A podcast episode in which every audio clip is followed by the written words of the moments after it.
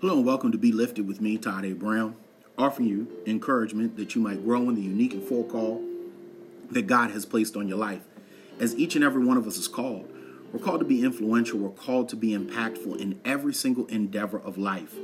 And listen, to each of you who listens, I'm grateful for you, and I hope that every single time that we get together, these moments are are, are, are causing you and, and, and lifting you uh, to be just a little bit better today than what you were on yesterday.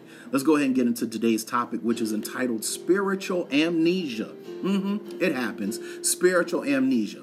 In 2 Peter chapter 1, uh, verses 12 through 15, it says this um, Therefore, I intend to keep on reminding you of these things.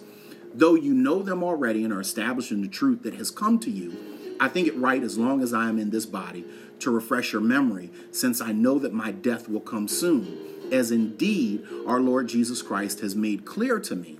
And I will make every effort so that after my departure, you may be able at any time to recall these things. Listen, my be lifted people, my be lifted brothers and sisters, as human beings, we are uh, naturally forgetful people. Think about it. We sometimes forget where our keys are. Uh, sometimes we forget what time we're supposed to pick up the kids. We uh, forget uh, uh, anniversary dates and all types of things. We are forgetful people. We sometimes even, if you have multiple children, you even forget your children's name, be calling them different names. They look at you like, no, I'm Johnny, not Michael, right? But anyway, um, we are prone to forget, uh, like I said, important events, birthdays, anniversaries, and the like all the time. Uh, while these kind of mistakes may be embarrassing as well as frustrating, the consequences are relatively small.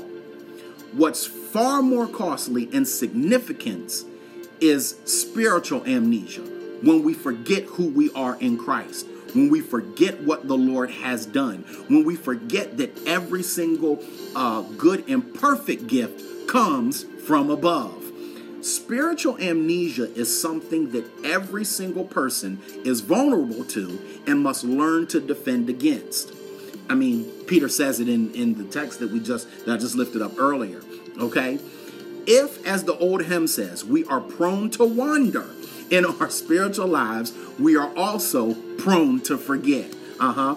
This is why in just a few short verses, Peter three times encourages uh, the, the congregation to remember the ways of the Lord and the hope that we have in Christ. Why would he have to constantly remind them three times? Because at times we have spiritual amnesia. We sometimes forget who we are in Christ. That's why we'll succumb to the flesh and not yield to the spirit because the amnesia has set in. He is fully aware of the fact that though our intentions may be good and sincere, without a consistent rhythm of prayer, worship, and study, our thoughts and lives turn away from the things of God and turn instead to the countless things that vie for our attention. I mean, listen, did you notice in what I read how Peter prays that they will be able at any time to recall these things? Mm-hmm. There is a profound lesson for us in this phrase. We must learn to be people who trust in God and live lives that look like Jesus at all times, in all places, in all things. I hear the praise coming from the balcony. I hear the praise from the folk outside. Following Jesus isn't just for Sunday services, uh, whether that's on site, online, or in virtual spaces small groups or early or early morning devotions. It is also for office break rooms, our office cubicles, soccer fields, basketball courts, football fields, the stock room, you name it.